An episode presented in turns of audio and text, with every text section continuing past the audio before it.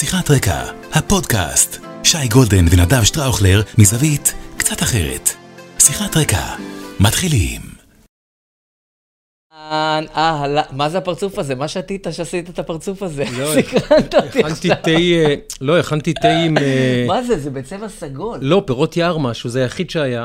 נו. ואתה יודע שהטעם כאילו, פתאום אתה אומר, מה זה הטעם הזה? אני לא שותה, אני שותה תה ראיתי ירוק את קלאסי. הפרצוף, זה היה נשמע, זה היה נראה כאילו שתית אקונומיקה, אחי. הייתי עמום, זה כמו לשתות, אה, לא יודע מה, מ- מיץ פטל, אבל מרוכז, כי אמרתי, מה אני- עושה פה, מה האירוע? טוב, טוב, נחביא פה קצת בקבוקי מים. שייקה, טוב, טוב, נגיד רגע כמו שצריך. אה, 92. אהלן, אהלן, אהלן, 92. שיחת רקע, פרק מספר 92. Wouldn't אה. אני נדב שטראוכלר, איתי פה שייקה גולדן, ושייקה, אתה כבר אתה כבר על ההצגה, שכי יש פה כבר סט, זה אנחנו- כבר אירוע. יש פה צוות שבעצם, תראו, אנחנו רק הבובות פתאום שמדברות.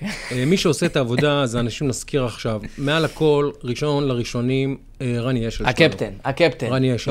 אנחנו משולש צפה שלאות, חד משמעית. ורני אשל הוא המשולש שלנו, והוא אמנם מאחורי הקלעים, אבל. משמעותו, חשיבותו ותרומתו היא לא... לא פוחתת משלנו, לא למעשה- יותר. למעשה עולה על שלנו. אם לא יותר. ופה בישראל היום יש לנו צוות תומך גם כן מדהים, אורי דגון ואסף כשר. אגב, אסף כשר, הייתי בקבוצת מונדיאל כזאת של, אה, אתה יודע, הימורים על, ש- על על שני שקל, לא משהו כן, דרמטי. כן, כן, כן. אחי, היינו שם, אה, לדעתי, 80-90 איש, קרא את כולם. קרא את כולם. 90 מישהו סיים מקום ראשון? מקום ראשון. שמע. בן אדם שמסיים מקום ראשון מטורף. ב-90 זה, זה גם מטורף. מתמשך, אני מניח, זה. לא מזל. אז הוא גם תותח, אני גם איתו בליגות פנטסי אחרות, ב-NBA, זהו, הוא שחקן ידעת עבודה. רציני, באמת, הוא עבודה. הוא ליגה ליגה. ידעת עבודה. ודניאל שפע, הטכני. שהוא בעצם, כאילו קוראים לו דניאל שפע, אבל בעצם הוא מה, דמות מלאס, הוא אז עוזר מאמן בטד לאסו. בטד לאס. כן. אוקיי, כן. ונטע פלודרמן שלנו, שהיא מפיקה כמובן. פה על חלל, מרימה פה את העניינים, מתקתקת פה, באמת, משהו מטורף. של הסמכות, מה שנקרא. בדיוק. רק נגיד שלום לעוקבות ולעוקבים שלנו ולצופות ולצופים שלנו. אני רואה ככה כבר את השמות, ומי שאני שוכח, או אין לי, או אין לי זמן, אני מתנצל מראש. אבל טובה שטראוכלר! זהו, מבחינתי אפשר להתחיל. ייי! מבחינתי אפשר. אחת והיחידה. אה, זוהר טל, וגילי הלפמן, וטליה עמר, ואורלי אנגל אה, ינקו, ודורון לוין, ושולי לביא עוזיאל, ויוכבד טוויטו, ומירי דניאל, ובני ביטון, ואילת אה, חלי- חליוה קרו- קרו- קרואני, ועידן מרש, וסנונית גרש, וירון קוגן, וצחי גלזנר, ודרור עבדי, ששבוע שעבר זיהה את שון וייסמן. בוא נראה אותו היום. לא, זה אחי. בוא נראה אותו היום. אחי, אלירן ריבר, אלעד עמית, באמת, חבורה מהממת יש לנו פה, אלון אמסלם גם. אה, הנה, ואלון אמסלם כותב פה, כל הכבוד עם חולצת המשחק ממונדיאל 90. יפה. אנשים פה, יש לנו פה, אנשים רציניים. ביבי, אני אנשים כל ש- אני. כל שבוע אני מופתע מחדש. אנשים רציניים. שאנשים חדים על הגג, אתה מבין? הם? חדים, הם קולטים את? העניין, זה... אי אפשר- אי אפשר פה לעבוד על אנשים, זה זה על זה. גם נועה מזרחי הגדול הצטרף, יופי. יצחק צח, יצחק מה ניצח, יופי של אנשים יש פה, יאללה. יפה, יפה, יפה, יפה. הנה, התבשרנו רגע לפני ה... אה, ממש רגע לפני שנבחרת אה? העתודה איתם? ניצחה, הדהימה את ספרד. די! ניצחה 50, בשמינית? כן, עלו. לרבע גמר, 59-51, תצוגת ענק לוולף, שכיכב עם 21 נקודות, ישראל יודע שהוא לומד- היממה את ספרד. אתה יודע שהוא לומד בייל? וואלה? כן, הוא לומד בייל. הוא חצי אמריקאי, חצי ישראלי. דני. וולף, זה חתיכת שחקן, ברשת חוגגים את ההופעה של הכישרון הישראלי. 11, 12, תקשיב, יצא לצפות בשני משחקים במקרה, אמרתי, טוב, זה לא העתודה של דני אבדיה ואלה, ואמרתי, אין סיכוי מול ספרד. ספרד זה מעצמה בנוער, בכלל אין מה לדבר. סנסציה באליפות אירופה. תשמע, אנחנו חווים פה קיץ? הזייתי. מה אתה אומר? הזייתי. מה אתה אומר? יפה, אז זה כבר להיכנס בבשורות. טובות בספורט מדהים, הישראלי מדהים, שמצליח, ו- וזה מהמם. הרבה דברים על בוא הפרק. נתחיל עם חולצות. אגב, שימו לב, חבר'ה, אני 10, הוא 10. אמת ויציב. במקרה, אני כדורסל והוא זה, אבל... אנחנו משתדלים, רק נגיד, אנחנו משתדלים לא להגיד אחד לשני מה אנחנו מביאים לתוכנית. נכון. ואז אנחנו מפתיעים, זה כמו בערך הנושאים שזה, אמרתי שבוע שעבר, אמרנו, תשמע, תגידו לנו מה קורה ב lineup, אבל אין באמת lineup. כאילו, יש דברים שאנחנו חושבים לדבר עליהם, אבל האירוע פה הוא אירוע דינמי, וכך גם החולצות. ואתה רוצה להתחיל, אני אתחיל. אני אתחיל. מה שתגיד, אחי, אתה... האמת, שהיום 92, והייתה לי ואתה חיכית ל-92. כן, כן, כן, והיה לי חולצה שפשוט לא מצאתי אותה. הפכתי את הארון, לא מצאתי, של שחקן פוטבול שקוראים לו רג'י ווייט, שחילטר בתור כומר. או שהוא כומר וחילטר בתור. שחקן, אני לא יודע. אחי, אחד משלושה שחקני ההגנה הגדולים בכל הזמנים, אגדה, אגדה, מדהים, מדהים, הר אדם, מטר תשעים ושמונה של שרירים. מה שמו של הצדיק? רג'י ווייט. רג'י הוא ווייט. שיחק בשנות ה-90 ותחילת ה-2000. שחקן מטורף, מדהים, שפשוט אה, למד כמורה במהלך הקריירה, והיה כומר תוך כדי שהוא שחקן פוטבול, אבל שחקן פוטבול רציני, ואחרי זה המשיך ככומר, הייתה לו קהילה וזה. תאר לך רבי משחק אה, רבי אחד... שלמה מה- קירת, יש דוגמאות. כן, אבל לא כשהוא אה, כן, לא שיחק. תוך כדי משחק. מטורף, מטורף, אגדה, פשוט לא מצאתי את החולצה. ואז נזכרתי שהחודש מלאו 30 שנה לדרזן פטרוביץ'. דרזן כמובן. 30 שנה לדרזן פטרוביץ'. אני, אה, חוץ מאירועים שהם לא אישיים, בכיתי, אה, דעתי, אה, רק אה, פעמיים בחיים על אדם שהוא לא בן משפחה או קרוב. אחד זה רבין, באמת בכיתי בלילה הזה, כן. אני תוך כדי אסדר לעצמי פה את כן? הכיסא, תמשיך. ולהבדיל אלפי הבדלות וכי המאה הבדלים. אה, כשדרזן אה, אה, דרזן נהרג, בכיתי. אירוע, אירוע אירוע מזעזע. אירוע שטלטל את עולם הספורט. תן איזה כמה משפטים על זה, כי זה לא... לא. מי שלא מכיר את רזן פטרוביץ', אגדת כדורסל, שיחק עוד בנבחרת יוגוסלביה, לפני שיוגוסלביה התפרקה והפכה לקרואטיה ובוסניה וכן הלאה וכן הלאה. אה, שחקן שכבר בגיל 17 אה, פשוט קרע את אירופה לגזרים. כל משחק 30 נקודות. אה, מול הפועל תל אביב לדעתי הוא הביא אה, 59 נקודות פה ביד אליהו, לדעתי 59 זה היה. בטח באוסישקין אולי. לא, לא, ביד אליהו הם שיחקו. אה, וואלה. כי זה היה ציבונה. אה, הפך את ציבונה זגרב למעצמת על בכדורסל. הגיע ל-NBA כשזה היה אה, מאוד נדיר לשחקנים אירופאים לשחק ב-NBA. שיחק בפורטלנד טרייל, אה, אה, טרייל בלייזרס, היה המחליף של קלייד דרקסלר ודני איינג' ודני יאנג. קלייד the Glide. היו שלושה גארדים לפניו בהרכב. בלי לפגוע, הוא יותר גדול היום היסטורית מכולם. כן. בלי לפגוע. כן. בטח מקלייד. ודרקסלר זה Hall of Fame, כאילו. כן, קלייד דרקסלר שחקן גדול, אין מה לומר, אבל דני איינג' הוא, בלי לפגוע בדני איינג', דראז'ן לא רואה אותו, ודני יאנג שיחק לפניו, שזה סתם שחקן שאתה לא יודע מי זה, אבל כלומניק אחד. ושנתיים, שלוש אה, התייבש על הספסל, ואז צ'אק דיילי, שעבר לאמן מדיטרויט את ניו ג'רזי, אמר, אני מאמין בבחורצ'יק הזה.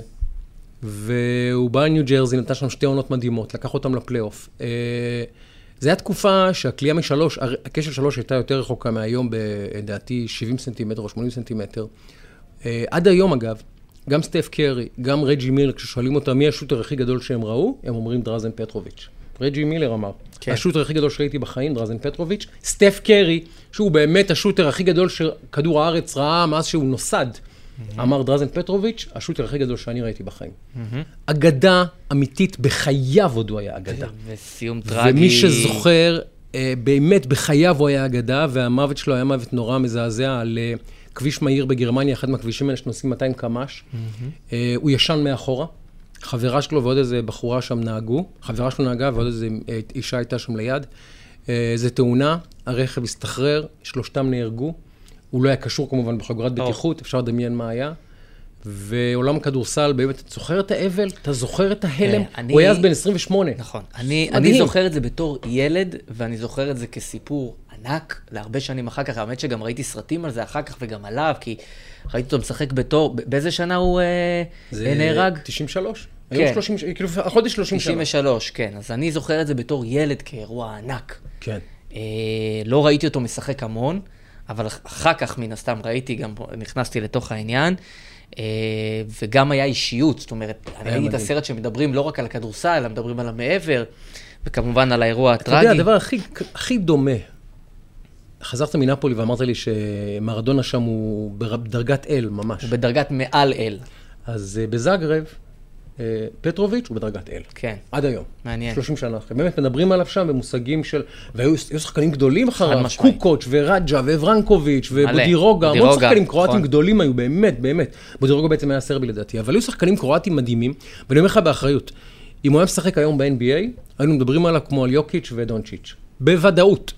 היום הכדורסל שלו מתאים לליגה הזאת, הוא היה היום אה, אחד מחמישה-שישה שחקנים הטובים בעולם בוודאות.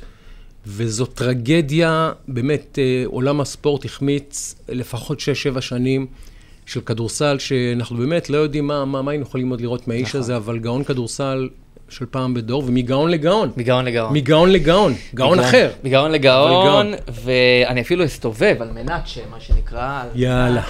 קרלוס ולדירמה. קרליטו, שהשם המלא שלו אגב, זה קרלוס אלברטו ולדרמה פלסיו. עכשיו תשמע, דיברת אה, על, אה, באמת על גאון אחד ובגאון אחר. תשמע, קרלוס ולדרמה זה פעמיים. פעם אחת זה כל השרייד, כמו שאומרים, כל המסביב. עכשיו, לבלוט בצורה כזאת, כשיש לך את פאוסטינו אספריה, ואת רנה איגיטה. בשער, כן. וכוכבים, אה, ובימים שעוד, זה אותם ימים גם בין היתר של הסיפור של, אה, שרצחו אותו כשהוא חזר כן, מהמונדיאל. אה, נו, אסקובר. ואסקובר, כן. וכל הסיפור הזה, לא אסקובר, השם שלו... אסקובר, אסקובר. אסקובר הבלם. אסקובר, בלם. אז... אה, שהכניס גול עצמי, ובגלל זה עצמי, תחום המונדיאל, ואחרי זה- רצחו. אותו בקולומביה. אז תשמע, אז 92, ואני חוזר באמת גם כן לשנות ה-90. אה, קרלוס אלברטו, ולדרמה, פלסיו, ידוע בכינויו ולדרמה. תספורת ותסרוק את ולדרמה, הבלונד הזה, השפם הזה. זה פרצוף שכשאתה רואה אותו, אתה מחייך. בגלל הלוק ובגלל ה- הריקוד על המגרש, הגאונות על המגרש. איפה הוא שיחק? בפארמה? אז הנה, אני אתן לך את זה. תראה, הוא התחיל, זה סיפור מעניין, אני לא אכנס לכל העניין, אבל הוא כמובן שיחק בקולומביה ב, אה, ב, בילדותו, בנוער, אבא שלו אגב אימן אותו, ואחר כך הוא התגלה לעולם באיטליה 90, אחר כך גם בארצות הברית ב-94 עם הסיפור ההוא, 98. אחד מהכדורגלנים זכה ככדורגלן השנה בדרום אמריקה כמה וכמה פעמים. אה, הוא מה-40, טופ 40 כדורגלנים בהיסטוריה של דרום אמריקה. אה, אז הוא התחיל באמת. בקאלי, בקולומביה. הוא פרץ למעשה במונפליה בצרפת, שיחק שם 77 הופעות, אחר כך עבר ל, ופה ההקשר גם לשבוע שעבר, לוויאדוליד, ספרד. אה, הסתובב, הסתובב, עד שחזר לארצות הברית. גם שם עשה קריירה בשנים שבעצם הכדורגל מתחיל לפרוח ב- בארצות הברית.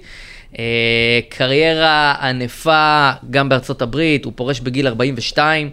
במשחק הפרידה שלו, בפברואר 2004 במטרופוליטנו, 56 אלף צופים, שים לב מי הגיעו, אוקיי? מרדונה, זמורנו, צ'ילוורט, אה, כל, כ- כולם, כמובן רנה גיטה, אספריה וולנסיה, ו, אה, ו, וכל קולומביה פחות או יותר, כי הבחור הזה, זה, אתה יודע, הוא זכה בכל כך הרבה תארים ב- בגביע הצרפתי מנפליה, ו, ובדרום אמריקה בכדורגלן השנה, שחקן מצטיין, זה כאילו franchise player, אבל של דרום אמריקה. אה, שחקן שנכנס ללבבות של הרבה אנשים, גם בתקופה שהכדורגל, לפחות מבחינתי, בטח פרץ מחוץ אל מחוץ והיה לגבולות. מספר 10 קלאסי, דרום 10 אמריקאי 10 קלאסי, דרום אמריקאי- כמו שיש היום, עושה משחק מאחורי החלוץ, יודע גם לתת גולים, כמובן בעיטות עונשין, כמובן דריבלים מדהימים, כמובן... אה, והשיער הזה, אף פעם לא הבנתי איך הוא- מחזיק אותו. השיער, לא הבנתי איך הוא- תחזק גם- את הדבר גם הזה. תמונות, ש- יש תמונה מגניבה שהייתה לפני איזה שנתיים, שלוש, כן, של ראית אותה? ולדרמה וכל- ולדרמה לא. וגיטה ושניהם. אבל ראית, אה, ולדרמה אותו שיער, כאילו כן. הוא עכשיו בן 50 ברור, וכמה, לא יודע כמה, 60, יודע בן כמה מדהים, הוא. איך הוא מחזיק. מדהים, מדהים. הוא ואיגיטה, זה ביחד, זה תמיד נראה לך כמו איזה שני סוחרי סמים כבדים כאלה מקולומביה, מה... לא יודע מאיפה, אבל אתה רואה אותם, והם הם, הם גם פרנצ'ייז פלייר של הכדורגל הקולומביאני, זאת אומרת, הם תמיד בפרונט. זה דור הם- הזהב של הכדורגל הקולומביאני. כן, זה חד הדור משמעית. הכי, הכי מפואר שלהם. חד- משמעית. אספריה היה גם כן חלוץ חלוץ. ענק, איטליה. אז אנחנו באמת עם שני גאונים היום אה, באמת. וככה, להיכנס לתוך הענייני דיומא, אז יש לנו באמת אה, הרבה דברים על הפרק, נשתדל אה, להגיע לכולם ככל שנצליח. אה, ורציתי לדבר איתך אה, על כמה וכמה דברים. אה, אתה רוצה שנתחיל מהמגזין או שנתחיל מהחדשות? שנתחיל מאיפה שאתה, מה- מענייני דיומא? אתה הולך, אני הולך אחריך. יאללה, נהדר. אה, ראיתי שהנחת תפילין ב- בשידור בערוץ 14, עם אה, חברנו המשותף, הרב אור זיו, האהוב עלינו, שגם לא, ראיתי זה- שהוא שיתף, זה היה מישהו אחר, אבל ראיתי ש- אחר, ראיתי היה- שכתבת עליו, אבל שדיברת כן, על הרב כן. אור היקר. מה, מה, תן לי קצת את ה... אה, תן לי קצת את ה... את הזה מאחורי, מה שנקרא, אה, בשיחת רקע. אז אגב, הרב אור זיף, שזה, שהרב שלי, גם הרב שלך, אה, שולח לי סרטון שרץ ברשתות איזה תקופה, איזה כמה ימים, של איזה גברת בתל אביב, שמגיעה לדוכן של חב"ד, ויש שם שני ילדים שמניחים תפילין, והיא אומרת לחב"דניק, אה, למה אתה משדל אותם, וזה בצורה הכי אלימה, הכי מכוערת. אל תדבר אלי, אל תענה לי, אל תסתכל עליי, אל תדבר איתי, לא מדברת איתך, ואומרת לילדים, אתם יודעים שזו עבירה על החוק, הוא משדל אתכם, וזה הכי, הכי מכוער, הכי מכוער. עכשיו, נער הייתי וגם זקנתי. אני בן 52, אני אומר לך, אני זוכר מילדותי, דוכני חב"ד בכל המדינה, מניחים תפילין, בבית כנסת, סליחה, בשדה תעופה, בזה, זה משהו בסטנדרט, כאילו, זה אפילו כבר לא... עכשיו, יש בשנה האחרונה איזה קמפיין מטורלל, מטורף, של הסתה נגד חרדים. היה אפשר להיכנס לנתח על מה זה יושב, על החילוניות הישראלית שמרגישה מאוימת, ועל uh, מלחמות הישראלים הפנימיים פה, אולי נדבר אחר כך על יהודה וישראל, ישראל החילונית, הליברלית, המודרנית, ככה היא מגדירה את עצמה, מול ישראל הדתית, המסורתית, מה שרבים בימין אומר, היהודים מול הישראלים. כן. אז הישראלים, אני מרגיש בתקופה האחרונה, כשנושא הדגל הם אה, אה, חברינו הטובים ממרץ, אה, פרצו בקמפיין הסתה, אני המום, פסיכי, דימויים אנטישמיים מטורפים. אז לאורך כל השנה אני יוצא להגנת חיי החרדים. ודווקא עם קומיקי חילוני זה חשוב לי. עכשיו, אני, אתה רואה, אני אדם חילוני, אבל רוממות השם בגרוני. לא מתבייש לומר את זה. ואגב, גם כשהייתי הרבה בשמאל וזה, תמיד דיברתי ככה, רומ- רוממות השם וזה. אני, יש לי את הדיאלוג שלי עם הבורא והכל בסדר. גם אני מניח תפילין, לא כל יום, אבל אני- יצא לי להניח תפילין יותר מ... אה, די הרבה פעמים בחיי. וכותב לי אורן שטרנברג, העורך שלי ב-14, תקשיב, אולי נניח תפילין ב- בשידור, כ- כקונטרה, כקונטרה לטירוף הזה. שיש פה עכשיו, אתה יודע, יש פה גם איזה... אה, בגלל שתפילין הוא, הוא סמל יהודי כל כך משמעותי ועמוק, ו- ו- וגם כמובן אה, ויזואלית, יש לו עוצמה, אז uh, מתאבססים על התפילין כאקט, mm-hmm. משדלים את הילדים שלכם להניח תפילין, כאילו שזה אקט פדופילי. יואב וקיש יכריח את הילדים שלכם להניח תפילין. שים לב, זה תמיד הולך לילדים שלכם. חס ושלום, לא עלינו, יניח תפילין יהודי בארץ ישראל, אוי אוי אוי. אגב, מגיל 13 מניחים תפילין יהודים, רק, רק, רק מעדכן, כן? ברגוע, מה שנקרא. אז אה, לא, לאלה שלא יודעים, לאחיי החילונים הבורים אולי, מגיל 13 מניחים תפילין, אז זה בסדר. ועכשיו, אתה יודע, בסדר, אז אתה מפחד שהילדים שלך יניחו תפילין. אבל מפה ועד הטירוף שקורה, זה, זה, זה בלתי סביר. בלתי סביר. אז אמרנו, בוא נעשה את האקט הזה. בוא נעשה את האקט הזה, לא כדי, אה, אתה יודע, לא כדי אה, לקבל נקודות זכות, לא כדי לייצר הד תקשורתי, ממש לא. רק כדי להגיד, אני חילוני, ואני מניח תפילין באהבה ובגאווה, ומתוך אה, אה, התכוונות, ומתוך כבוד, ומתוך הערכה. וזה אקט שהוא לא רק שהוא לא מביש, אלא הוא גם מלא אה, קסם, ומלא התרגשות, ומלא התפעמות, ומלא הוד והדר. ואנחנו רוצים גם לשדר לאחינו החרדים והאהובים, תדעו שיש לכם אחים בחברה החילונית. אני כל פעם שאני, בערוץ 14, אני מאוד חשוב לי להעביר את המסר הזה לאחים החרדים שלי. תדעו שיש לכם אחים בחברה הח- החילונית. תדעו, אני אח שלכם. אני לא חרדי, אין כמעט ביני לבינכם, להוציא העובדה שאנחנו כולנו יהודים והשם אה, בפינו, אין בינינו כמעט שום קווי דמיון ב- ביום-יום. אבל אתם אחים שלי. וזה אגב אה, אנשים ש... אתה יודע, גם אה, על זה נדבר, שדן חלוץ אומר אתמול, אה, אה, אתם לא אחים שלי. עידן רול אומר, אתם לא אחים שלי. אז אני אח של כולם, גם של חלוץ, גם של עידן רול וגם של החרדים. וזה היה אקט של יותר, אה, גם, גם לתת גב לאחינו אחינו החרדים, וגם להחזיר לתפילין את כבודם ולומר להם, תגידו, אתם רציניים? אנחנו במדינת היהודים, מה עובר עליכם? מה עובר עליכם? מה זה השנאה הזאת לכל סממן דתי? מה זה? מה זה? מה זה? עכשיו, אתה, אתה רואה את הטירוף שיש יש את היהודי אחד ב... מה שמו? בתל אביב, ראובן לדיאנסקי, הוא סגן ראש העיר. אחי, אתה לא מאמין איך הוא מדבר, אתה לא מאמין. אני, תכף אני אגיד לך למה אני כן מאמין. אתה לא מאמין איך הוא מדבר, זה טקסטים שאם היו נאמרים במדינות אירופאיות לפני 50-60 שנה, היינו אומרים, טוב, זה מבשר את האסון של עמנו. טקסטים מדהימים שנאמרים על יהודים פה במדינת היהודים. אז במדינת היהודים מניחים תפילין, ואני גאה להניח תפילין. זה יצר הד שלא דמיינתי, אני מודה שלא דמיינתי. לא דמיינתי. אתה לא, א', היו לזה, לדעתי הגיע לחצי מיליון צפיות, לא צוחק. אני משהו לא חושב שאתה מגזים. גם. קיצוני.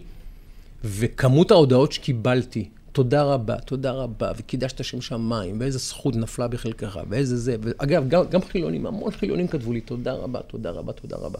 כי אני חושב שמה שקורה, ואני אסיים פה, זה שהסנטימנט בחברה הישראלית, ה... שמכבדת את הדת, לא מסורתית או אמונית, החברה החילונית כמוני, שמכבדת את הדת ומכבדת את האחים הדתיים שלי, ואתה אח שלי ממש עם כיפה. אני מכבד את אורח החיים שלך. הסנטימנט בחברה הזאת היא של, חבר'ה, הגזמתם. הגזמתם. אנחנו אומנם חילונים, אבל חציתם פה כל קו אדום. אנחנו יהודים, ולכל מי שפותח הרי אלבום תמונות, יש סבא שנראה חרדי באלבום תמונות שלו, אין ישראלי שלא פותח אלבום תמונות ולא רואה סבא או סבא רבא שנראה כמו חרדי. אין דבר כזה, אין, אין אחד כזה. אז אתם עכשיו, אה, מה זה הטירוף הזה? אז זה היה כאילו אקט של, אה, יאללה, אני יהודי בארץ ישראל, אני מניח תפילין, אני גאה בזה, ולמי שיש בעיה עם זה, שילך לשתות את מי הים של הירקון, או מה שזה כן, לא או יהיה. שמי ש- שמזה באף, שילך עם אף עקום. שיהיה בריא, בדיוק. תשמע, אה, אתה לא ער עד הקצה לא- לאירוע שהיה מה שנקרא קמפיין ההדתה. עכשיו תראה, אנחנו בשנת אה, בחירות מוניציפליות, והעיר תל אביב, או מדינת תל אביב, דיברת על אה, אותו לדיאנסקי ובכלל. אני טוען שהאירועים האלה הם, והנה, אתה לא מניח תפילין ביום-יום וזה, והרגשת את ה... את, מה שנקרא, זה עורר בך את הדבר הזה. אני חושב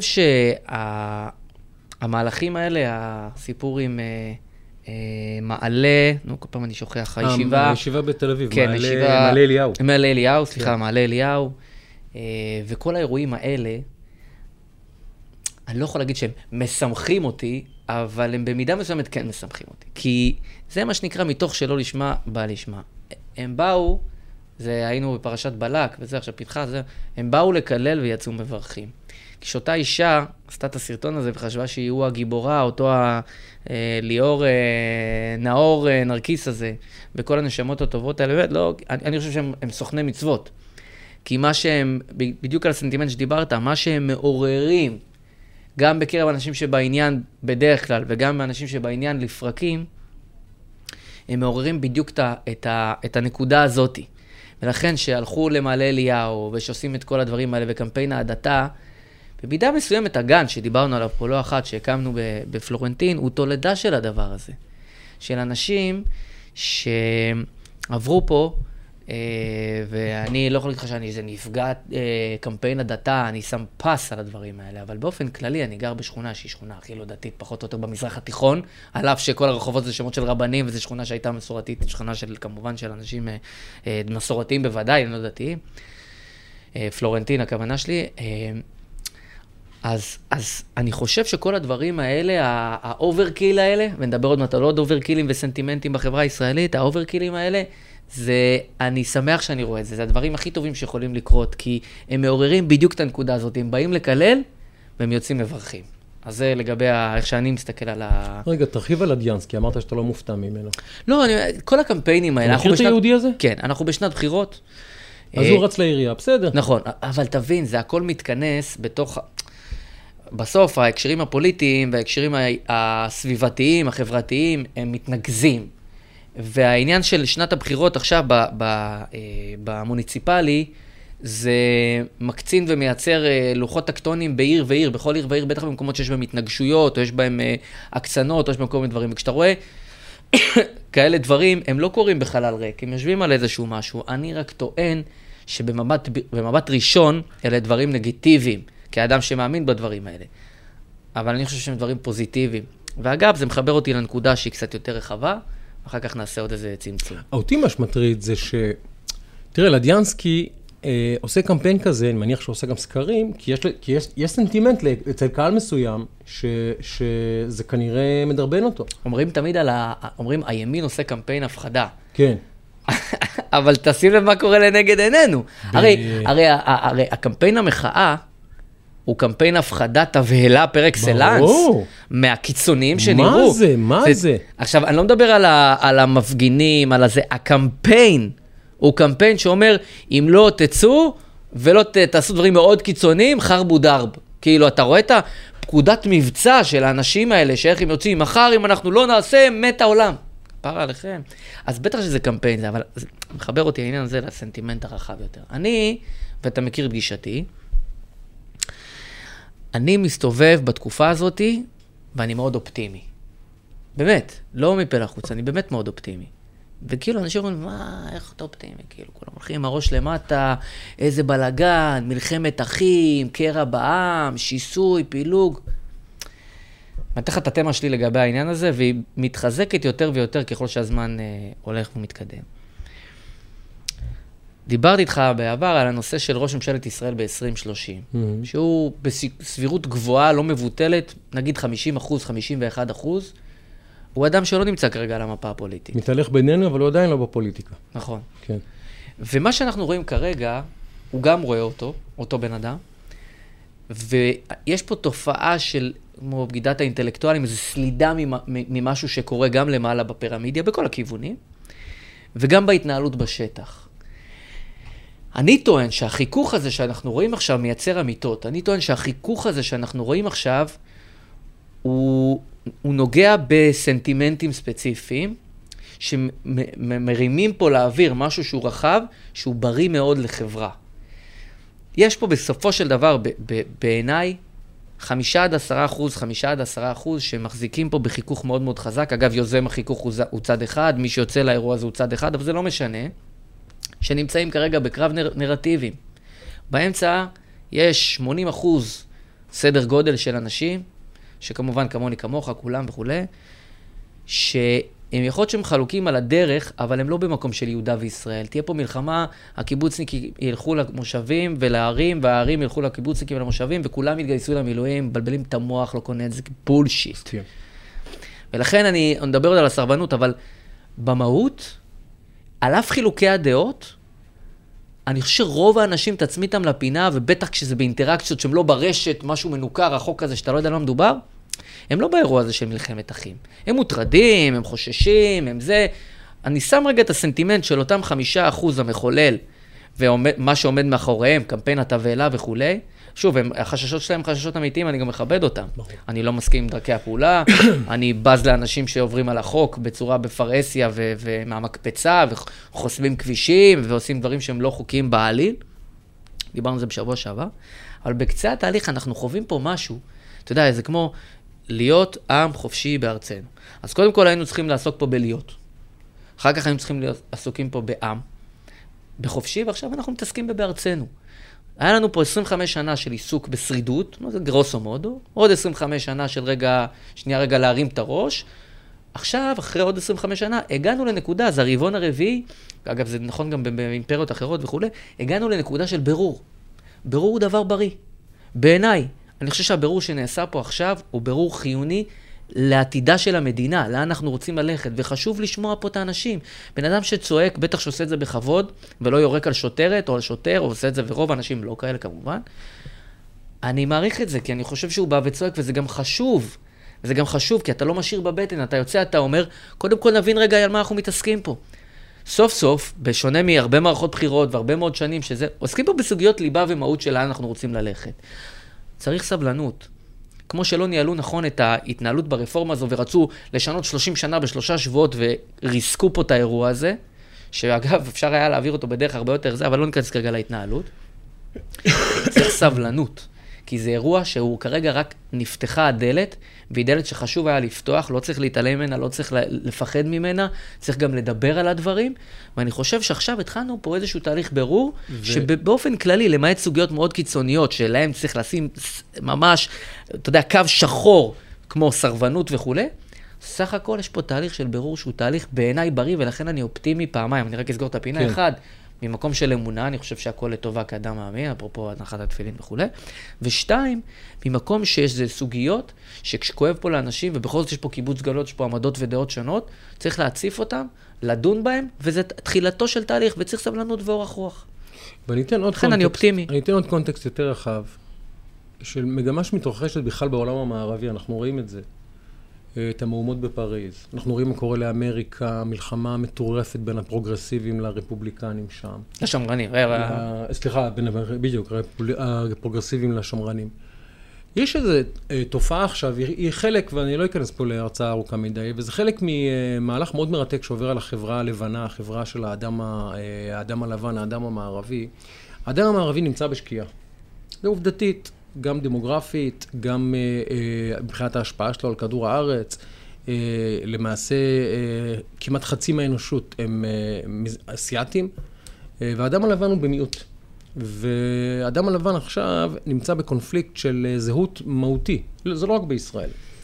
האם אני ליברל, דמוקרט וכולי, שזה הפרוגרסיבים בארצות הברית והפרוגרסיבים באירופה והפרוגרסיבים בישראל, ליברליזם קיצוני, חילוניות קיצונית והתנערות מכל סממן של דת ולאומנות ולאומיות וכן הלאה וכן הלאה, מול אה, קבוצות שמנסות לשמר את ה... אה, לכן נקראים אגב שמרנים, מסורות עתיקות יותר, אם זה שמירה על דת, אם זה שמירה על ערכים אה, יותר אה, מסורתיים וכן הלאה, כמו למשל מבנה משפחה וכן הלאה. כן. מבנים חברתיים אגב, מסורתיים וקלאסיים. גדי טאוב, שאירחנו אותו על נייחים וניידים. בדיוק.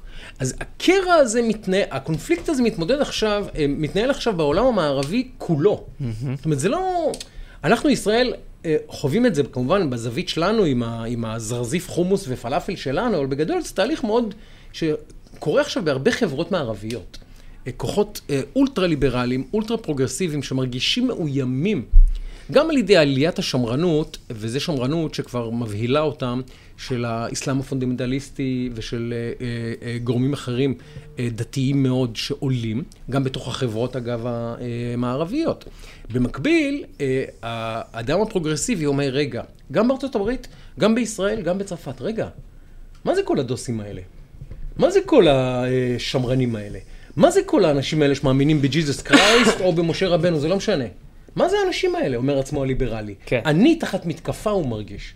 והאדם הליברלי, האדם הלבן, האדם הפרוגרסיבי, מרגיש שלמעשה השמרנות מאיימת עליו, והם עכשיו שני הצדדים הקצינים.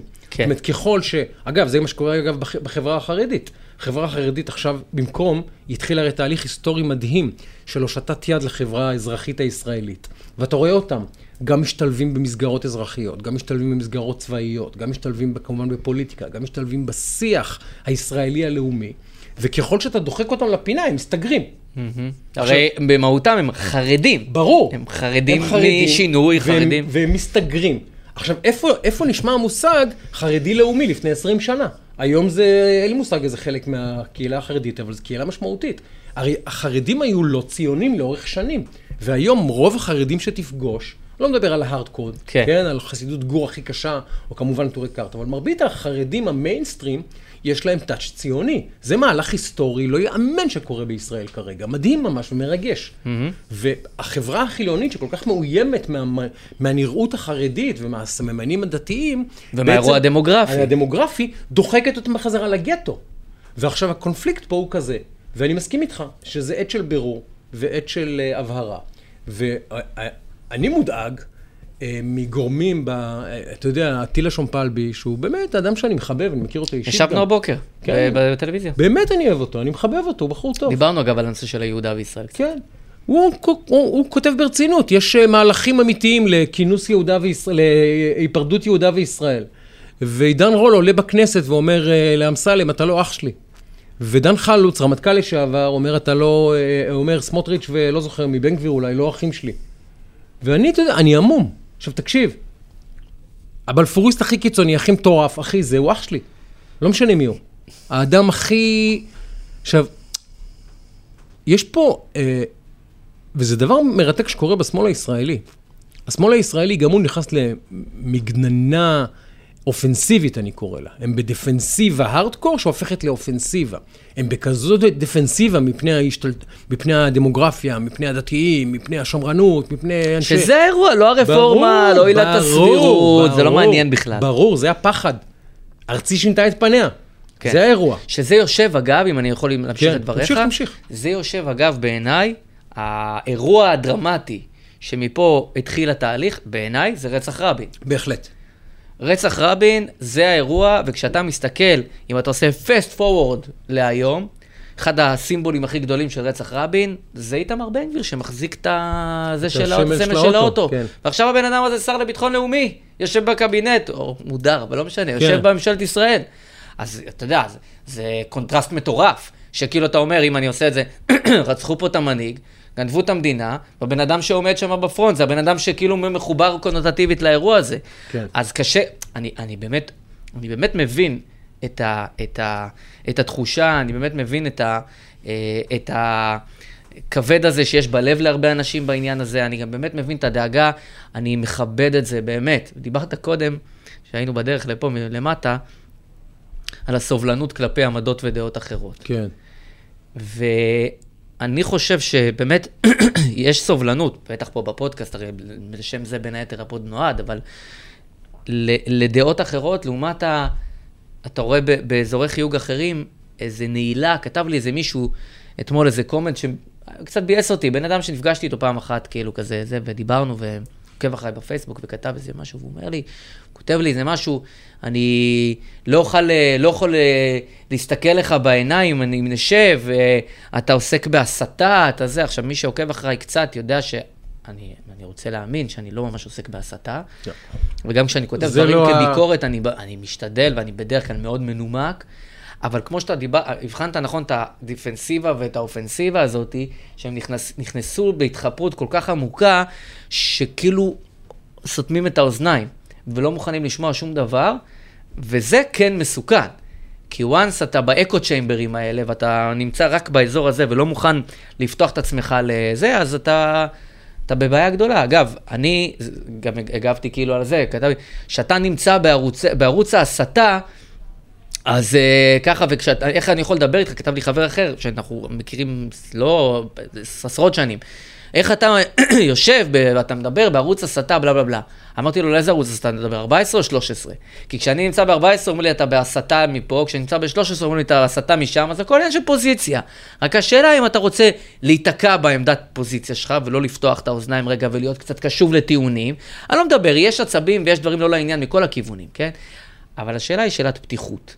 כרגע יש באמת את האטימות הזאת, לפחות בוודאי באזור חיוג מסוים, וכשאין עם מי לדבר זה מבאס. עכשיו, זה לא טרגי, יש טרגדיות יותר גדולות ממני בחיים, אבל uh, התארחתי אצל נדב פרי בפודקאסט, ודיברנו ימין ושמאל, אמרתי לו, תקשיב, אני יושב בערוץ 14, ואומר, לדעתי, בן גביר לא כשיר את תפקידו. לדעתי הרפורמה הזאת נוהלה בצורה שערורייתית. הממשלה הזאת בינתיים לא קרובה למלא אפילו אחת מההבטחות שלה לבוחר. בערוץ 14 אני אומר את זה. כן. ואני נשאר בחיים. ואתם ממשיכים לצרוח לי ערוץ תעמולה, ערוץ תעמולה, ערוץ תעמולה. עכשיו, בערוץ 13 וב-12, אחי, זה מה שנקרא מונוליטיות, ערבי יום המחשבה האחידה. לא תיאמן, יש שם אחדות שורות מטורפת. תסתכל עכשיו מה קורה לשי גולדשטיין. אתה ער לדרמה הזאת? אני ער חלקי. שי גולדשטיין כתב... האמת שחשבתי עליך כשראיתי מה כתבו לו. מטורף. זה תהליך שאתה עברת אותו על אה, מה שנקרא... עכשיו שי גולדשטיין כתב בתמימות, מה אתם רוצים החרדים? תעזבו אותם באימא שלכם. הוא גם כן עומד מהצד. עכשיו הוא איש שמאל המון שנים ובברנז'ה והכל קלאסיקה. אבל הוא עומד מהצד, וגם הוא, יש איזה רגע שבו, שבו אתה מסתכל על החברים שלך. אם אתה הוגן מספיק. כן. מסתכל על החברים שלך ואתה אומר להם, אחים שלי, מה, מה נהיה מאיתנו? לא מכם, מה נהיה מאיתנו? אתה מדבר בתוך הבית. זה כמו שאתה אומר לאחיך, אחי, בוא, תסתכל איך אנחנו מתנהגים. ואח שלך אומר לך, אה, אתה בכלל שלהם עכשיו. והוא עכשיו עובר איזה זובור מטורף בתוך המחנה. וזה מחנה, אני אומר את זה שוב, זה, גורם לו, לפחות, שוב, ממה שאני הצלחתי לראות. הוא, עכשיו, הוא, עכשיו הוא, הוא נדחק יותר ויותר פנימה, ונדחק יותר ויותר לשורות הימין, כי זה, זה מה שהם עושים, זה מה שעשו לי אגב, עשו לו עוד הרבה אנשים. מגרשים אותך מהמחנה, ברגע שאתה לא מיושר איתנו עד הסנטימטר האחרון, אתה מגורש מהמחנה. עכשיו, בימין הישראלי, באופן אירוני, הפלורליזם האמיתי נמצא פה.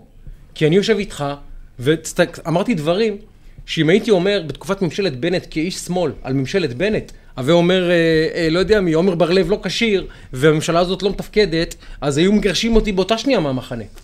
מצורע, נידוי ואני אומר בערוץ 14, ערוץ התעמולה וההסתה והזה, אני אומר את הדברים האלה כל יום בבירור. כי יש לי ביקורת על הממשלה, ואני יכול להשמיע ביקורת על הממשלה. שמענו פה שבוע, כן. בשבוע שעבר, בעוד שבועות. והרייטינג לא יורד, הוא רק עולה אגב.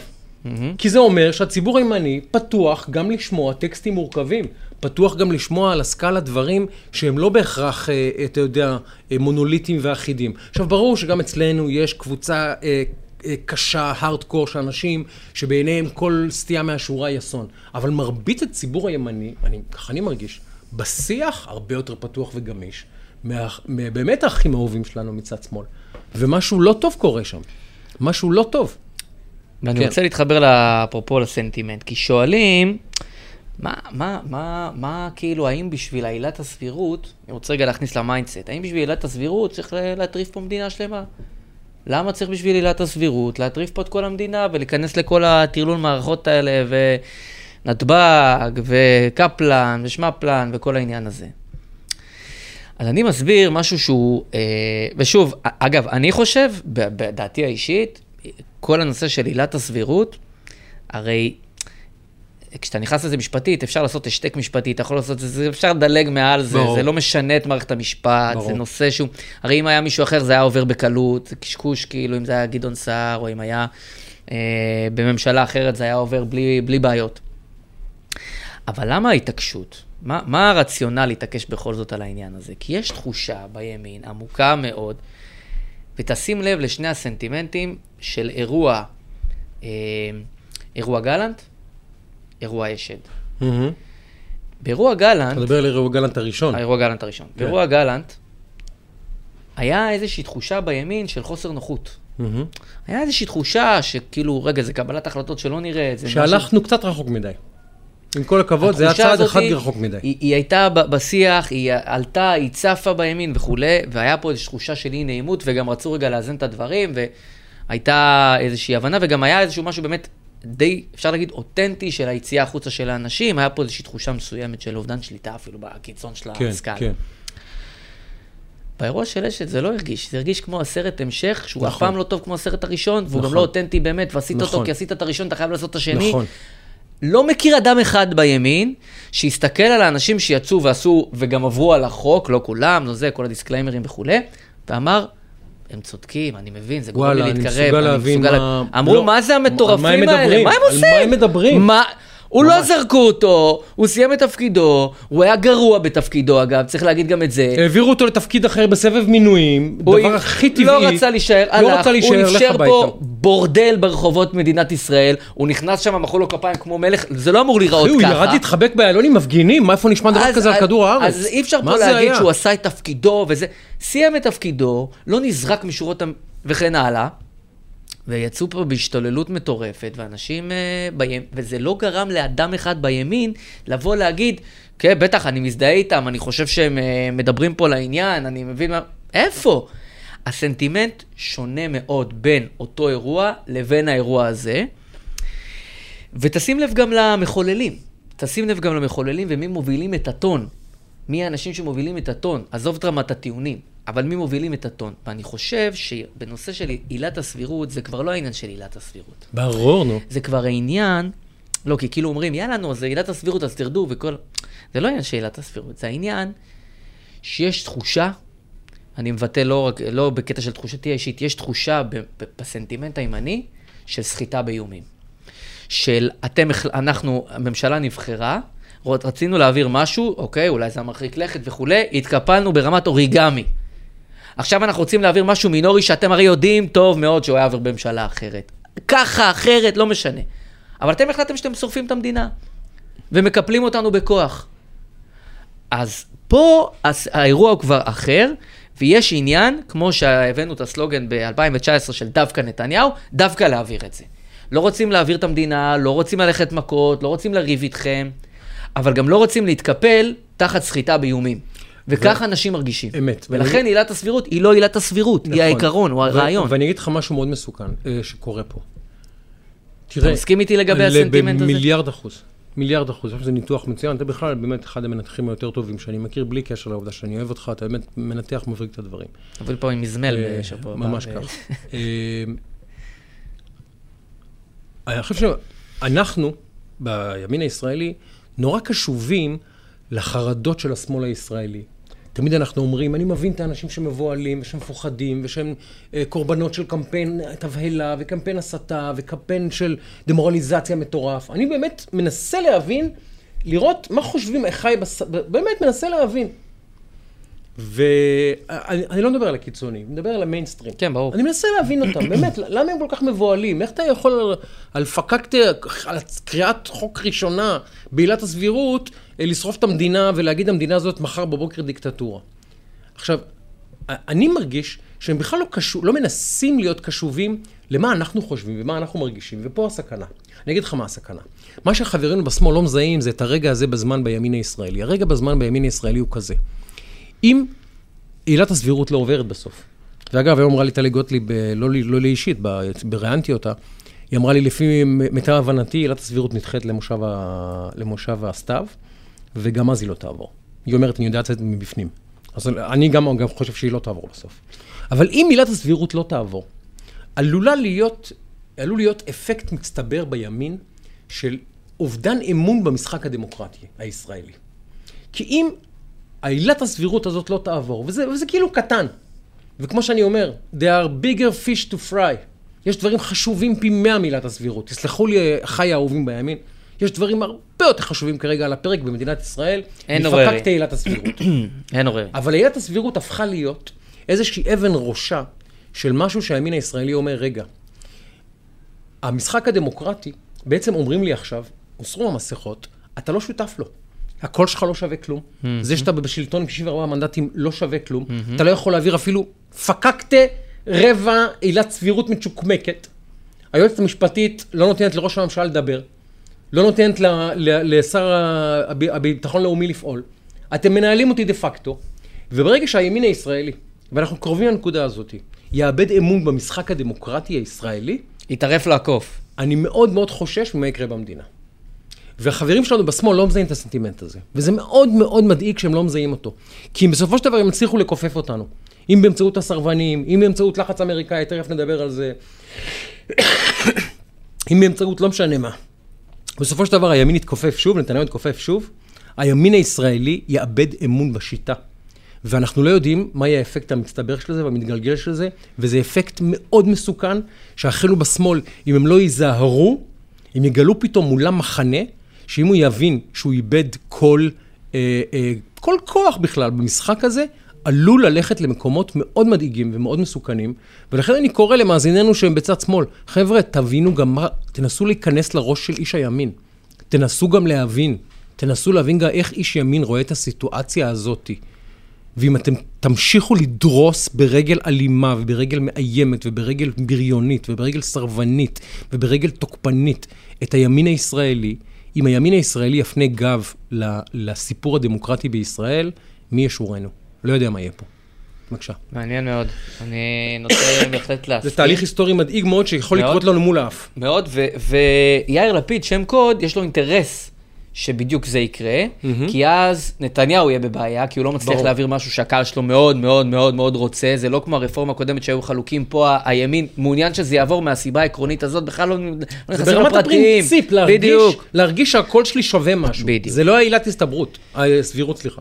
כן. מסכים מאוד. אה, אני כתבתי, אגב, אה, סתם אנקדוטה קטנה, ואז אני אגיד לך משהו שכתבתי. אתה ראית מה צייץ יאיה פינק? לא. מציוץ מרגש, תשמע מה הוא כותב. בבקשה. יש כאן כמויות היסטריות, בפנים, בחוץ, ברכבים, לדעתי, שים לב, כמה מאות אלפים נמצאים בתוך ומחוץ לשדה תעופה. אין שום סיכוי שישראל תהפוך לדיקטטורה עם הנחישות של העם שלנו. יאיה פינק, אני לא יודע אם אתה עוקב אחריו, יש לו קטע שהוא מסיים uh, ציוצים, דווקא את זה לא. אה, נה נה נה, זאת לא היהדות שלי. עכשיו, ראית את החטיבה הזאתי? אז אני רוצה להגיד ליאיה פינק, שרלטנות זה לא היהדות שלי. לא, זה- מאה, מאות אלפים נמצאים... ב- לא, עכשיו, אז- אני, אז יש משהו חינני בקצת, ל- רגע. יודע, להרים, אבל... אני אגיד ליאיה פינק, יאיה פינק, זו לא המתמטיקה שלי. כן. אחי, חשבון פשוט, אחי, בני עזוב. גורן. עזוב, מאות אה, אלפים. עזוב פוליטיקה, זה לא, עכשיו, כמה מאות אלפים? זה. כנראה 300, 400, כמה? 800 אלף. אני רוצה להגיד לך עוד משהו, ש- שראיתי, ישבתי אתמול, צפיתי בערוץ 2.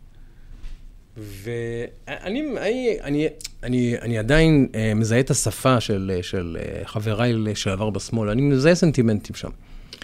והיה שם סנטימנט מאוד מעניין, של אכזבה מהיום, אכזבה מיום המחאה אתמול, תחושה שיום המחאה לא הצליח לייצר את האפקט הרצוי. הייתה איזושהי תחושה של אכזבה. היום גם מי שהיום, אחי שלח לי שני מאמרים מהארץ, שגם כן ביטאו סנטימנט של אכזבה. שהם אומרים בעצם הימין לא סופר אותנו, המחאה לא עובדת, לא משנה, אנחנו יורים בכל התותחים הכבדים, ושום דבר לא עובד, היה ואתמול... מסגור מרתק אתמול עם הסרבנות. בדיוק, ואז אתמול בערוץ 2, הם פשוט עבדו בלייצר נרטיב שיש לו שתי התפצלויות. אחד, לומר, אה, כרגע כל העתיד של האירוע הזה מתגלגל לפתחם של הטייסים. של ה-200-300 טייסים, לא רק, אבל תשים לב, תשים לב למהלומה, אתה צודק. כן. טייסים ו... מה? אנקל סאם. כן, בארצות הברית, כמובן. זה, אתה תקדיש לתום פרידמן. אבל אתמול יושב, אה, איך קוראים לו, ניר דבורי, בחדשות 12, בערוץ 13 גם כן היה ממש אות- אותו שיח, אותו נרטיב, שאמר, אה, בצבא מעריכים שאם 200, 300, וואטאבר לא יגיעו להתנדבות, זה יפגע בכשירות המבצעית של. צה"ל, ואז לנתניהו לא תהיה ברירה, ואגב, אני מסכים, אם הוא מרגיש שכשירות צה"ל נפגעת, נתניהו ברמה הלאומית מוכרח אה, לעצור את האירוע הזה, אין ברירה. אין ברירה. יש לנו באמת אירועים אה, צבאיים מאוד מורכבים מול, מול האף. והם עכשיו למעשה מייצרים נרטיב שבו כל הקלפים מונחים אה, בשולחן של הסרבנים, ומייצרים ממש לחץ, אמנם עקיף, אמנם עקיף, לא גלוי, לא מפורש, אבל מי שיודע לקרוא בין השורות רואה שערוץ 12 וערוץ 13 עכשיו עובדים ביצירת מנופי לחץ מתוך המחנה על הטייסים הסרבנים, לספק את הסחורה. אני אדייק לך אפילו את המסגור. כי ההפגנות לא הצליחו. אתה צודק ממש, ותשים לב ל wording, אוקיי? כן. הערכה במערכת הביטחון, נקודותיים. אם גלנט ירגיש שכשירות צה"ל נפגעת, הוא ידרוש מנתניהו לעצור. אוקיי. סימנו מטרה, גלנט, החוליה החלשה במרכאות. עכשיו, מה זה הערכה רגע, במערכת הביטחון? אני ממשיך איתך. כותרת ראשית בוואלה היום בבוקר, ובישראל היום שאנחנו יושבים בו.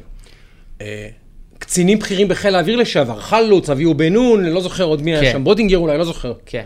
אה, נתמוך בסרבנות, יש וזה. זאת אומרת, נותנים עכשיו את ההכשר, נכון. נותנים את ההכשר, נכון. יש קודם את ה... את, את ה... מה שנקרא, את ה-MO, את שיטת הפעולה, הנה ההכשר. תעשו אחד ועוד אחד, תגיעו לשתיים, כי שתיים אומר שגלנט ייאלץ לעצור את הרפורמה. הם ממש דוחפים אותם. יפה. דוחפים אותם לעשות יפה, את זה. כי אתה, כשאתה תופס את הוויק ספוט, אתה בדיוק. מחזיק חזק. לא רוצה להגיד איפה. ואז, תקרא את זה, אבל זה כי זה מעניין. הערכה במערכת הביטחון, אם גלנט ירגיש שכשירות צה"ל נפגעת, הוא ידרוש מנתניהו לעצור. עכשיו, אני שואל את עצמי, אוקיי, בוא נקרא לזה מערכת הביטחון. מערכת הביטחון בנויה, בגדול, עזוב שנייה, שב"כ, מוסד, זה בגדול. צה"ל, משרד הביטחון. זה כן. מערכת הביטחון בגדול, אם אני מבודד את הדברים הרגילים. שב"כ, מוסד לא רלוונטי פה, כן. גם לא המל"ל. ברור. צה"ל לא עוסק בדברים האלה, בטח לא באופן כזה, של הערכות על מה גלנט יעשה, גם אין לזה שום משקל. משרד הביטחון לא שחקן בעניין. אז מה זה הערכה במערכת הביטחון? מי זה? היית אומר לי הערכה במערכת הפוליטית. אבל מה זה הערכה במערכת הביטחון? יש פה עניין ל wording, למסגור. זה הפעלת לחץ, כמובן עם תמונה של גלנט, זה הפעלת לחץ אגרסיבי, צד אחד, כי מה שעבד בפעם קודמת, זה לכאורה אמור לעבוד גם בפעם השנייה, כי מרגישים שיש אדישות מסוימת, כמו שאתה אמרת, להפגנות ולכל העניין הזה, אוקיי, זה one trick pony, כאילו היה ועבר. וגם הם מזהים את הנחישות, הם מזהים שהימין לא מוכן הפעם להשפיל את הראש. כי, הם מזהים את זה. כי ה take two של הסרט של אה, גלנט, אה, עמי אשד. אשד, לא עבד. זה לא בדיוק. עובד, זה לא עובד. בדיוק. ואז הולכים לצד השני, לתומאס פרידמן. הולכים לתומאס פרידמן, שהוא... אחד הפובליציסטים הבולטים בניו יורק טיימס, ופרוגרסיבי, ואגב, סליחה על הנה. הבוטות, אה, לא אוהד גדול הנה, של הנה. ממשלות הימין לאורך כתב, השנים. הוא ביום שאחרי הממשלה, הוא אמר, ישראל שינתה את פניה. עוד לא עשו, עוד לא היה אפצ'י, עוד לא היה הסכמים קואליציוניים, אוקיי? עכשיו, תומאס פרידמן, אני אגיד לך משהו שעמית סגל כתב עליו היום. תום פרידמן לא זקוק לפושים על שמו, הוא צריך חיבוק. ממש. חלומו הגדול לראות בולדוזרים עולים על בתי כנסת ובתי עלמין ביהודה ושומרון מסרב להתגשם, וחמור מכך, מתברר שהבטחותיו לבידוד בינלאומי התבדו. עכשיו אני אתן לך עוד משהו שכתב מיודענו. ברק רביד. טוב, ראית את זה? ראיתי את זה, אני לא, נפלתי מהכיסא. שברק רביד כתב ישראל, את זה. ארה"ב תצטרך לשקול, את, לבחון את מערכת היחסים עם ישראל. אה, אוקיי. היא תצטרך זה- לבחון את יפה. מהות היחסים. זה היה, זה היה... את ה- זה, זה כאילו הת- התרגום שלו לדברי פרידמן. עכשיו, הוא אומר בעצם, שפרידמן אומר, שביידן לא תהיה ברירה, כשיבוא הרצוג לוושינגטון, הוא ייאלץ להבהיר לו שעל ארה"ב לבחון מחדש את המערכת יחסים עם ישראל, כי מה לעשות, אנחנו הפכנו פה לצפון קוריאה מול האף שלהם. ואז הוא אומר, שים לב, זה מעניין. כמה נקודות על טורו של תום פרידמן. ראשית, ממליץ לקרוא את המאמר, מי כותב את רק זה, עמית? ברק רביד. אה, ברק רביד. אני הופתעתי. כן. ולא רק את הכותרת, יש פער גדול בין הכותרת לתוכן. בטור אין שום פרט חדשותי שמצביע על כך שהכותרת נכונה עובדתית. אותה כותרת שהם בוחנים מחדש, כן, או כבר כן. עושים re-assessment וכולי. אתמול והבוקר שוחחתי עם ארבעה בכירים בממשל ביידן, ולא התרשמתי שמתבצעת הערכה מחדש של היחסים עם ישראל. עכשיו, זה אומר לך ברק רביד, שאין לחשוד בו שהוא כאילו בעד האירוע. אחרי שהוא, אחרי שהוא כאילו, אתה יודע, עושה את הזה. אה, אתה יודע, לפעמים אתה, אתה, אתה עושה סקרים כדי לייצר מציאות. אני נוטה לחשוב, בלי היכרות מעמיקה, שתומאס פרידמן, ואנחנו יודעים הרי יש מה שנקרא אמצעי ומטרה, הוא מעוניין בכך. זאת אומרת, יכול להיות גם שבמקרה הזה, סליחה, תומאס, הוא אידיוט שימושי. ויש לו אינסנטיב, יש לו רציונל ויש לו עניין, אמרנו, הוא, כל הדרך אה, מובהקת מיום אחרי כינון הממשלה. אתה שומע מה עמית אומר, הוא לא, אמר אגב, את זה בעצמו. אגב, היסטורית, מי שמכיר את תומאס פרידמן יודע שהוא כותב בתקיפות נגד יפה, ממשלות בוא נגיד הימין פה ככה, לאורך שנים. הוא לא מדובר באוהד בית"ר, בסדר? לא, לא, לא, לא עכשיו, גדול. תכף גם נדבר על בית"ר. עכשיו, אז תבין מה קורה פה, רגע, רק ננסה רגע, נסתכל רגע זום אאוט. יש לך פה את המסגור ללחץ האגרסיבי וההכשרה של הסרבנות מאמץ אחד, מתוך הבנה שהמאמץ המרכזי של ההפגנות לא נושא פרי, והעניין של האנקל סם ואמריקה, כדי לייצר לך פה מכבש לחצים, כדי לעצור את, את, האירוע הזה, לא כדי לעצור את האירוע הזה, כדי לעשות, להשיג משהו הרבה יותר גדול, שזה שינוי המצב הקיים. מהמם. זה האירוע, זה האירוע. לא מעניין את האמריקאים אה, עילת הסבירות, אני, I doubt it, בסדר? אגב, בארצות הברית עכשיו, מי שעוקב אחרי מה שמתנהל, בית המשפט העליון, שנשלט ברובו, יש, יש בו רוב שמרני, אה, העביר כמה פסיקות שמטרידות מאוד את הקהילה הפרוגרסיבית. ברני סנדרס, שזה הסמל השמאלי הקיצוני של המחנה אה, הפרוגרסיבי בארצות הברית, דמוקרט כמובן, כותב ציוץ אצל שמחה רוטמן, לא יודע אם ראית, תחפש אותו, אתה מת. משהו כמו, אם שופטי בית המשפט העליון רוצים להיות אה, פוליטיקאים, שירוצו אדרבה בבחירות.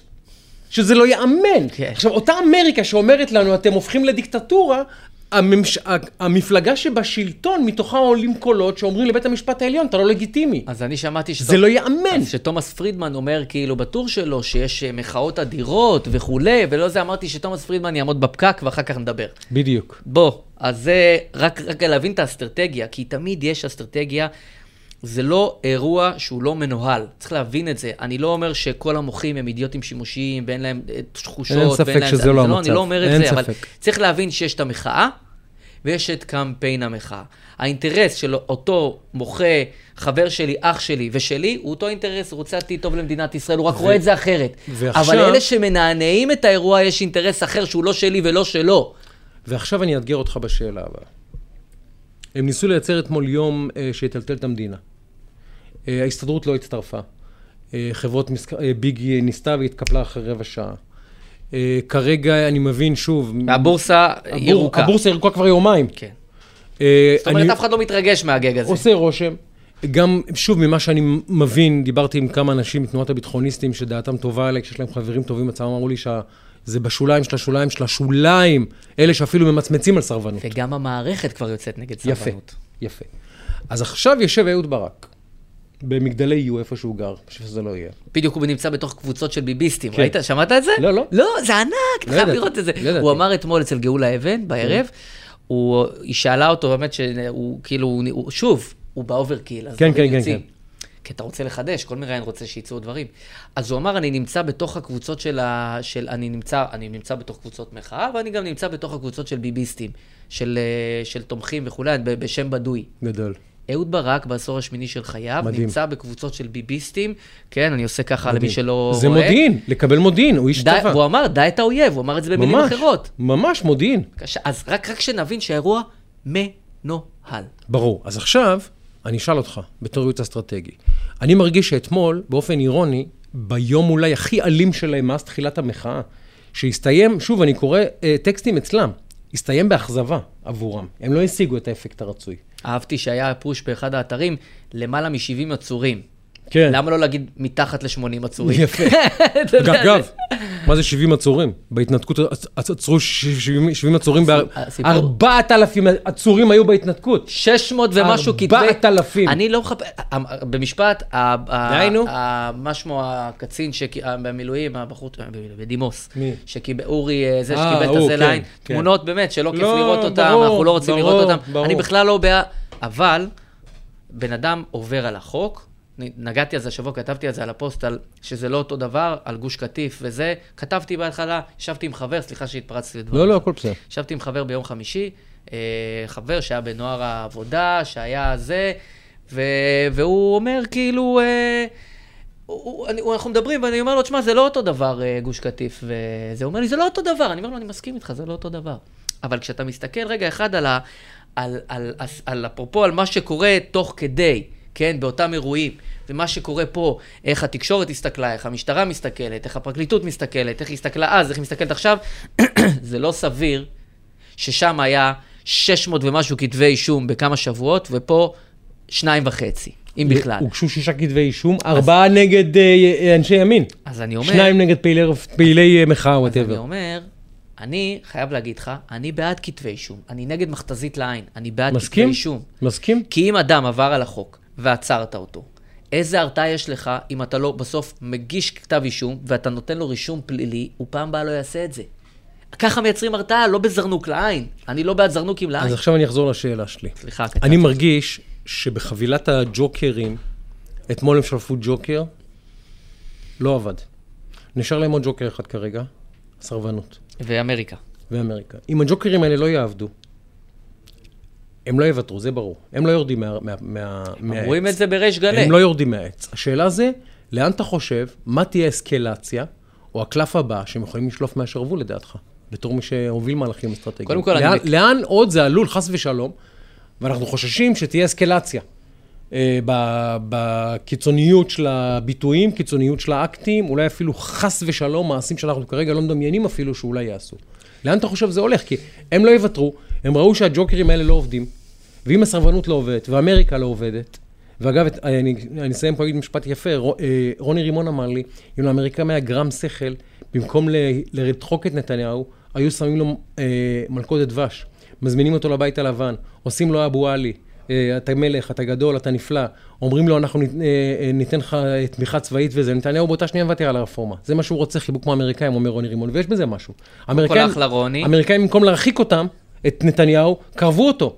תנו לו את החיבוק, זה הדרך אולי ל- ל- ל- תשמע, לצנן הם- אותו. הם- הם רואים את המציאות כנראה אחרת כרגע. אבל לאן אתה חושב הם יכולים אז- ללכת אז- אם שני הג'וקרים האלה לא עובדים? אז תראה, קודם כל, אתה, קשה לדעת ב, ב, כשאתה נכנס לתוך, ושוב אני אומר, מכיוון שהאירוע מנוהל, אז קשה לך לדעת מה קורה שם בתוך הקוקפיטים של הניהול של האירוע הזה. כן, וזה יכול ללכת להרבה מקומות, אגב, כולם לא מקומות נעים ויפים. כן.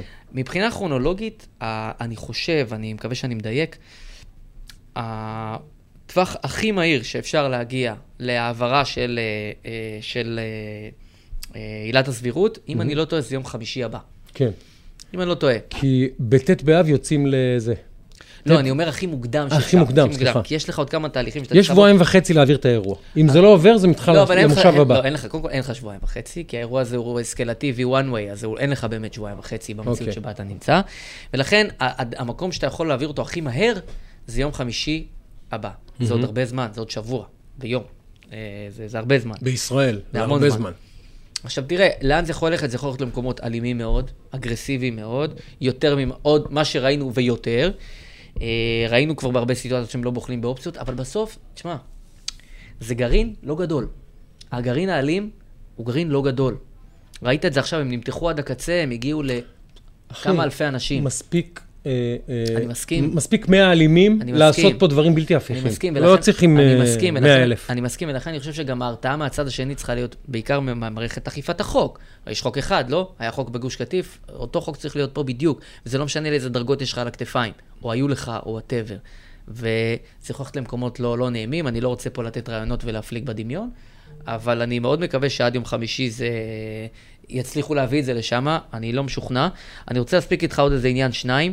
קודם כל אברה, לא שוכחים את אברה. בדיוק, זה העניין. הראשון. כן. אה, אנחנו היום סופרים 3,220 לילות וימים שאברה מנגיסטו אה, נמצא בשבי החמאס. היה לנו עכשיו איזשהו אירוע ככה בגבול אה, הצפון, איזשהו עימות שם וכולי, שם גם אירועים, אפרופו הרתעה, ומה שקורה עם האוהלים המצ'וקמקים האלה. מביש, מביש. באמת, מביש. התנהלות שהיא... מביש. אה, אני אגיד לך מה, הרבה פעמים צה"ל ענק בדברים הגדולים, ולא מסתדר עם הדברים הקטנים. עכשיו, זה כאילו דבר קטן, אבל זה לא דבר קטן, וזה פה, שוחק הרתעה. אני לא יודע מה הפתרון, אני משוכנע ששוקדים על זה, אבל אנחנו צריכים להיות קצת פחות זהירים. אה, אני חושב שאנחנו הולכים על, על החבל הזה, וזה חבל שאנחנו, ככל שנלך איתו על קצות האצבעות, אולי הוא יישאר, אבל אנחנו ניפול. אה, המצב הביטחוני, עוד נרחיב עליו בפרק אחר, אבל היינו בימים טובים יותר ומאוימים פחות, ושם צריך באמת לגלות יותר אה, אגרסיביות בעיניי. רציתי לדבר איתך ככה במשפט, לפני שאולי ת, תדגום לנו איזה שאלה שתיים, כי שבוע שעבר לא הספקנו, אולי ככה תדגום לנו. לא יודע אם ראית, מכבי חיפה היה אירוע ענק אתמול, אה, שיחקו נגד אה, קבוצה ממלטה. אה, 4-0? פיצוצים שם. מה היה שם? אתה מבין, אתה שואל אותי מה היה שם. אני רק עקבתי אחרי התוצאה.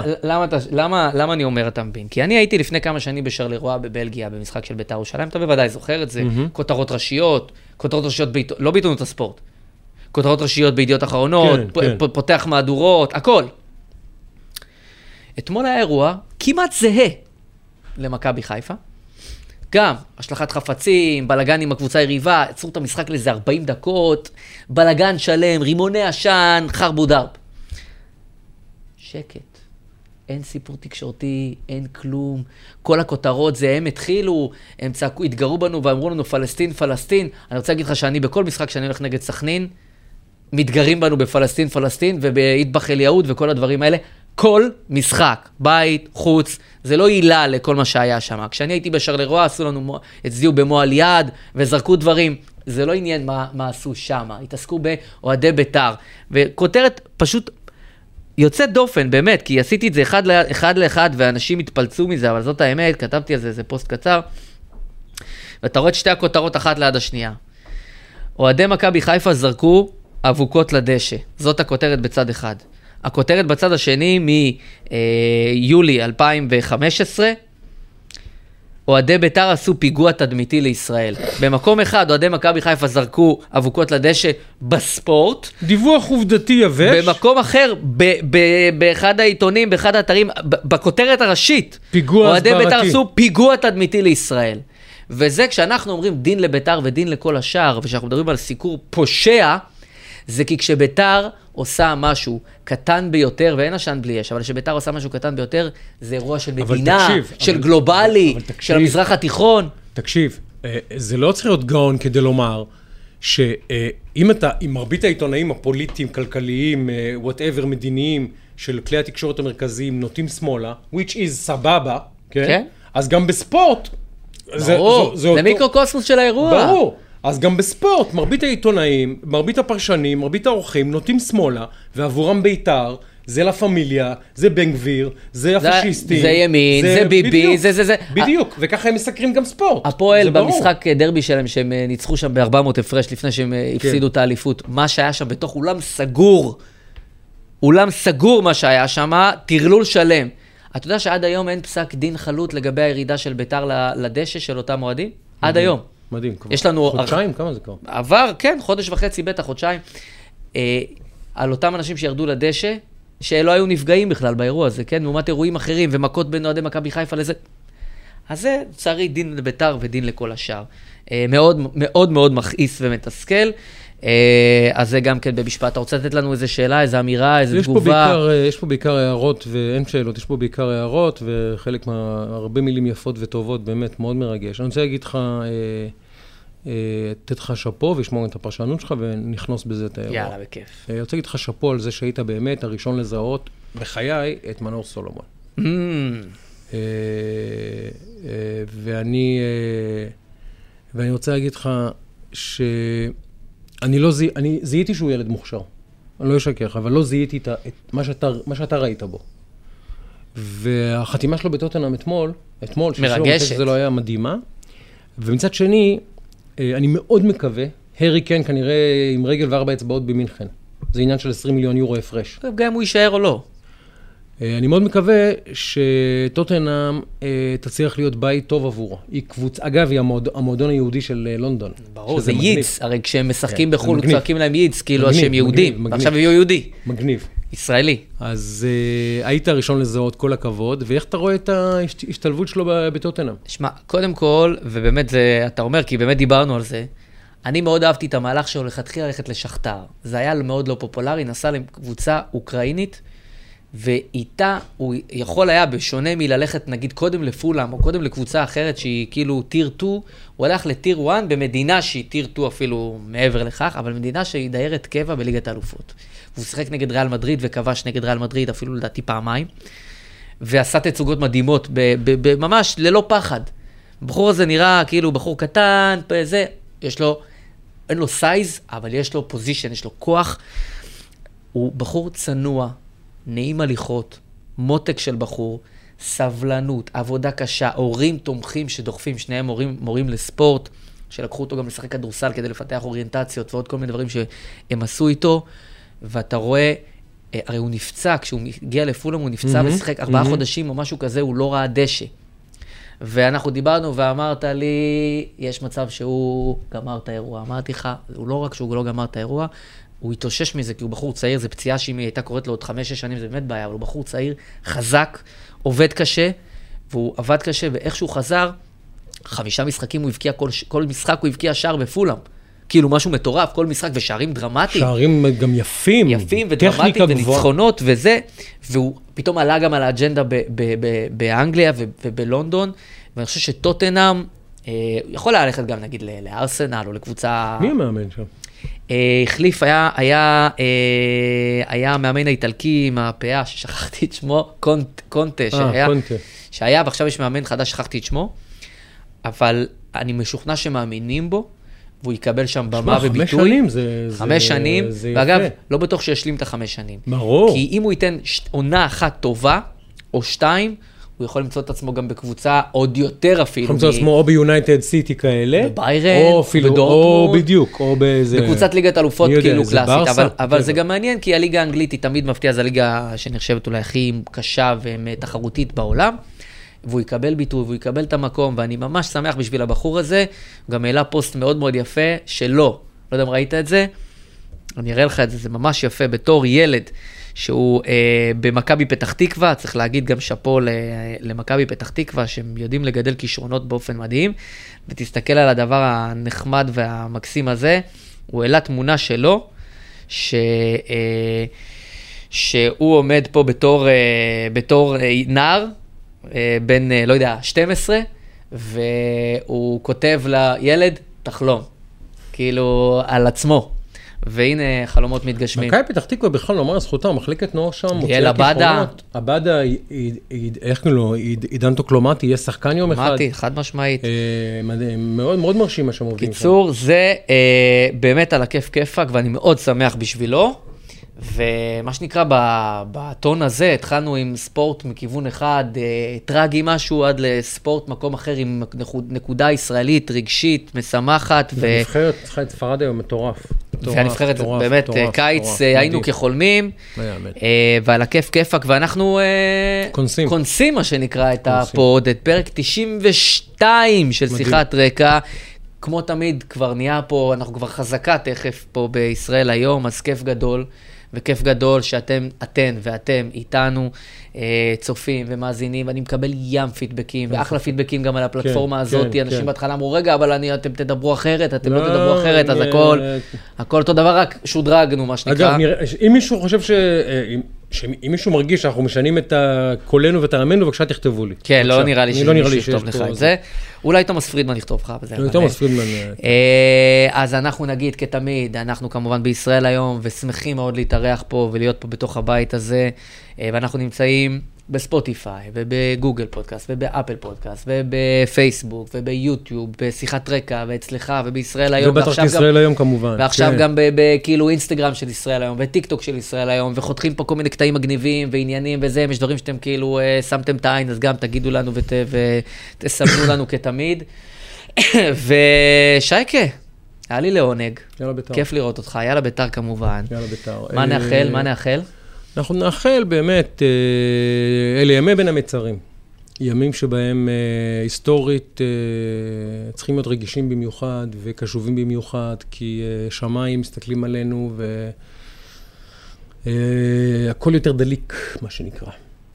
אז בואו נאחל למדינת ישראל ולעם ישראל שנעבור את ימי בין המצרים, ברוך השם, בעזרת השם, באמת בסדר.